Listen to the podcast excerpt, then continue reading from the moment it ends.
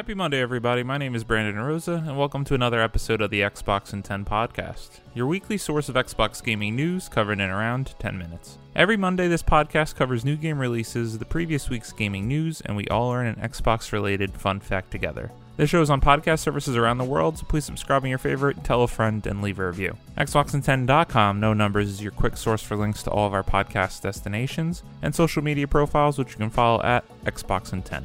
To start, let's talk game releases. The big game out last week was Dragon Ball Z Kakarot. The games coming out this week are Football Tactics and Glory, Lumini, Mosaic, Rugby 20, and Dream Ball. There are five games leaving Game Pass in January, so this is your last chance to play them for now. Those include Tomb Raider Definitive Edition, Middle Earth Shadow of Mordor Game of the Year Edition, Resident Evil 4, and for Xbox 360, Saints Row the Third and Tom Clancy's The Division. And there are three games coming to Xbox Game Pass for PC, which include A Plague Tale Innocence, Gris, and Children of Morta. Now it's last week's biggest news stories, and we have 10 to cover this week. Number 1. Phil Spencer confirms we'll be seeing Xbox at E3 this year. Heidi Nicholas at True Achievements writes Sony caused a few ripples with their announcement that, for the second time in a row, they wouldn't be at E3. Phil Spencer, meanwhile, took to Twitter to confirm that Xbox will definitely be at the E3 event in June later this year. Phil tweeted, quote, Our team is hard at work on E3. We look forward to sharing with all who love to play what's ahead for us. Our art form has consistently been propelled by the cross section of creativity and technical progress. 2020 is a milestone year in that journey for Team Xbox, hashtag Xbox E3, hashtag E3 2020. This will lead off the stories for this week as it is just confirmation of what we all assume to be true, but as noted this week, Sony announced that they would not be at E3 2020. This allows Xbox to own the conversation during E3 and shine the spotlight on the Xbox Series X. Now the question remains will we have another event before E3 2020 to give more information on the Xbox Series X, which it most likely seems like Sony will be having an event maybe in February or a little bit after and before E3 to announce the PS5 formally and display what that console will be. Number 2, Cyberpunk 2077 is complete and playable but delayed to September. Logan Plant at IGN writes Earlier today, CD Projekt Red delayed the release of Cyberpunk 2077 from April to September 17, 2020. In addition to the delay, the game developer made a statement on Twitter saying the game is, quote, complete and playable, but there's still lots of work to be done, end quote. Even though the studio says the game is in a finished state, it was still delayed so the team can try and achieve that next level of polish. CD Projekt Red says they hope that taking the extra time can make the game the best it can be. A lot of games are currently being delayed out of the spring and falling to the fall 2020 holiday season, which is disappointing, but ultimately we want to play these games in the best state that they can be. Delays are never a bad thing, just a disappointing thing. I cannot wait to get this game in my hands in September. Hopefully it does not get delayed any further. Number 3, another one. Marvel's Avengers delayed will now assemble in September.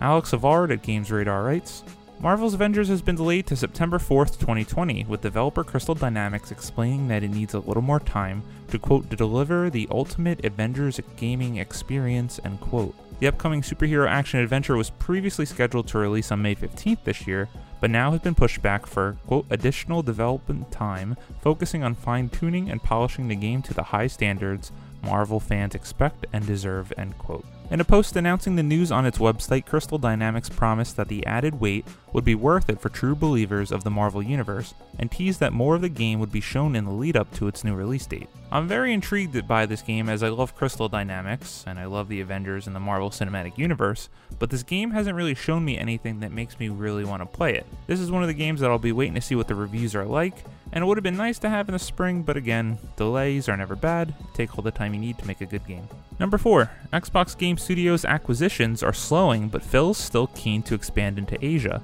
Heidi Nicholas at True Achievements writes, there's been some notable additions to Microsoft's Xbox Game Studios, most recently Psychonauts Studio Double Fine. What's more, some of Microsoft's recent job openings hint at their plans for Xbox Game Studios. They're hiring both for individual studios and for Xbox Game Studios as a whole. For directors to handle the PR of the Xbox Game Studios, a brand manager for services like Xbox Game Pass, and for a marketing manager to help with marketing strategies. All of this suggested a big focus on Xbox Game Studios and Microsoft exclusive services like Xbox Game Pass ahead of the release of their next gen console Xbox Series X later this year. The total of Xbox Game Studios now stands at 15, but while Phil has said they've moved from acquisition mode to execution mode, it seems they're still open to acquisition opportunities.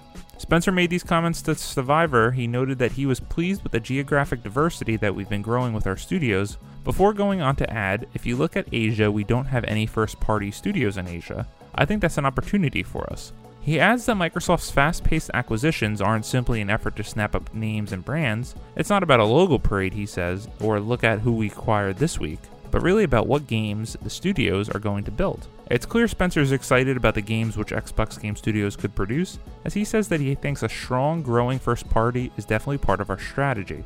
I'd love to see us continue to get new storytellers with new points of view into our first party portfolio. Another positive story for any Xbox gamer out there, as they are continuing to look to diversifying their first party portfolio, since it was clearly, clearly lacking this generation.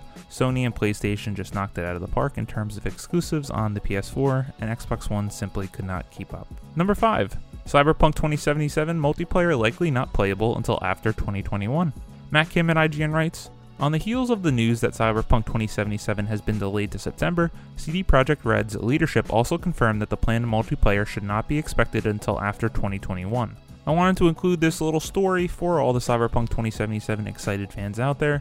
It seems like it'll be next gen since it's in 2021, but it is odd since Cyberpunk 2077 is now launching in September, likely 1 to 3 months before next gen consoles. Only time will tell.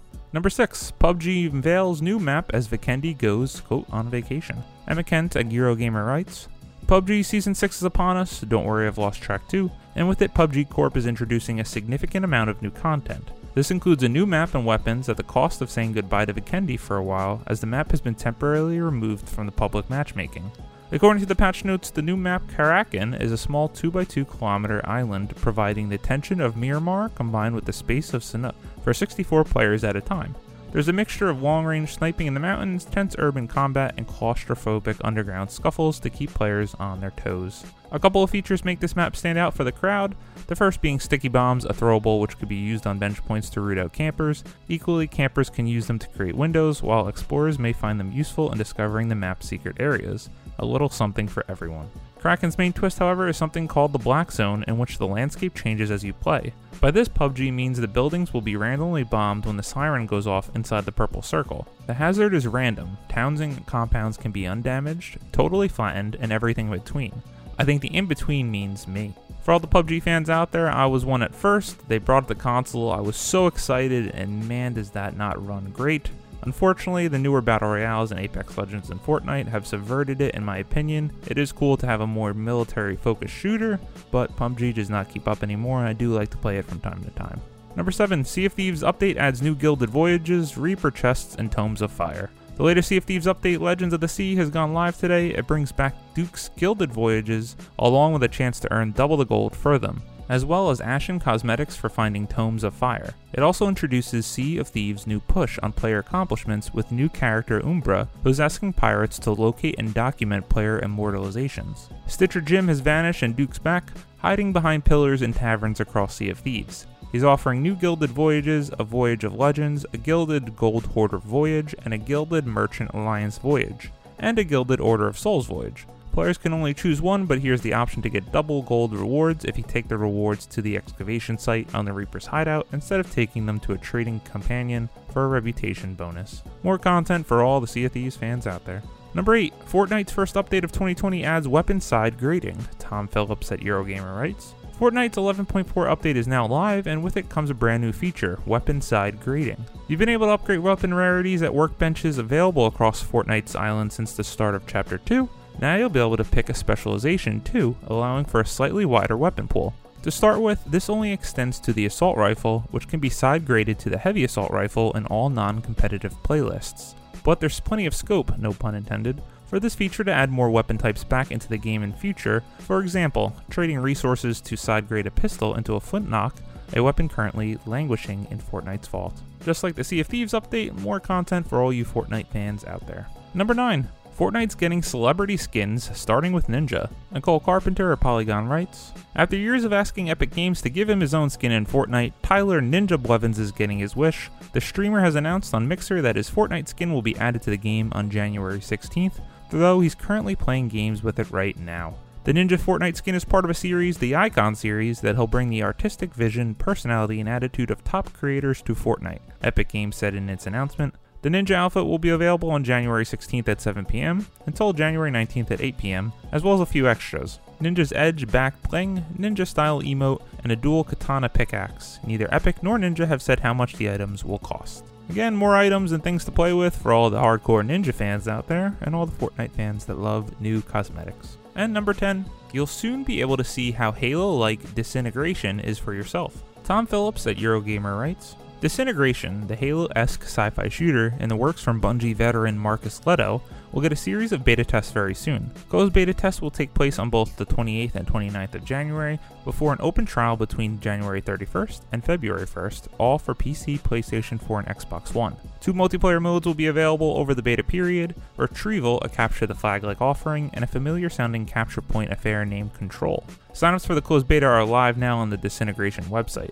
Disintegration is the brainchild of Halo co creator Lehto and his new studio V1 Interactive, set for launch sometime after April. This game was announced at Gamescom and it looked very cool and interesting, so I'm intrigued to see what the beta is like, and for all those interested in anything Halo, you might want to check it out as well. As always, we end our show with a fun fact about Xbox, and this one is an E3 fun fact relating to Xbox. Matthew Byrd at denofgeek.com writes Sony held a wild party in 2001 the night before Microsoft's Xbox presentation, the theory was that the company was trying to ensure that people were too hungover to attend the Xbox show. Although it might not actually be a fact, I thought it was a funny little story coming out of that E3 in 2001. Interesting to see how these companies used to operate, if it's true. Thank you all for listening to another episode of the Xbox in 10 podcast, your weekly source of Xbox gaming news covered in around 10 minutes. If you like the show, please subscribe on your favorite podcast service, share it with your friends, and follow on all social media at Xbox in 10. This past week, I've started to play After Party, which I'm enjoying quite a bit.